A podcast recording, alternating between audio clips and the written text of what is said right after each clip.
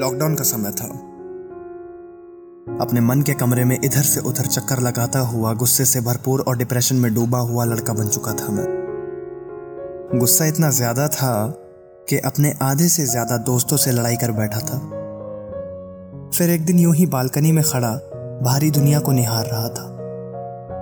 तभी पीछे से माँ आई, हाथ में चाय की ट्रे लिए। चाय की एक प्याली मुझे पकड़ाते हुए उन्होंने मुझसे पूछा क्या हुआ? कोई परेशानी है? मुझे बता। माँ को बताते हुए पहले थोड़ी झिझक महसूस हुई। फिर माँ ने कहा, एक माँ के नाते ना सही, पर एक दोस्त के नाते तो बता सकता है ना? फिर उस दिन माँ से बहुत सी बातें हुई। वो बातें भी हुई जो शायद मैं अपने दोस्तों से भी ना कर पाता। उस शाम चाय की एक प्याली ने मुझे मेरी ज़िंदगी के असली दोस्त से रूबरू करा दिया था।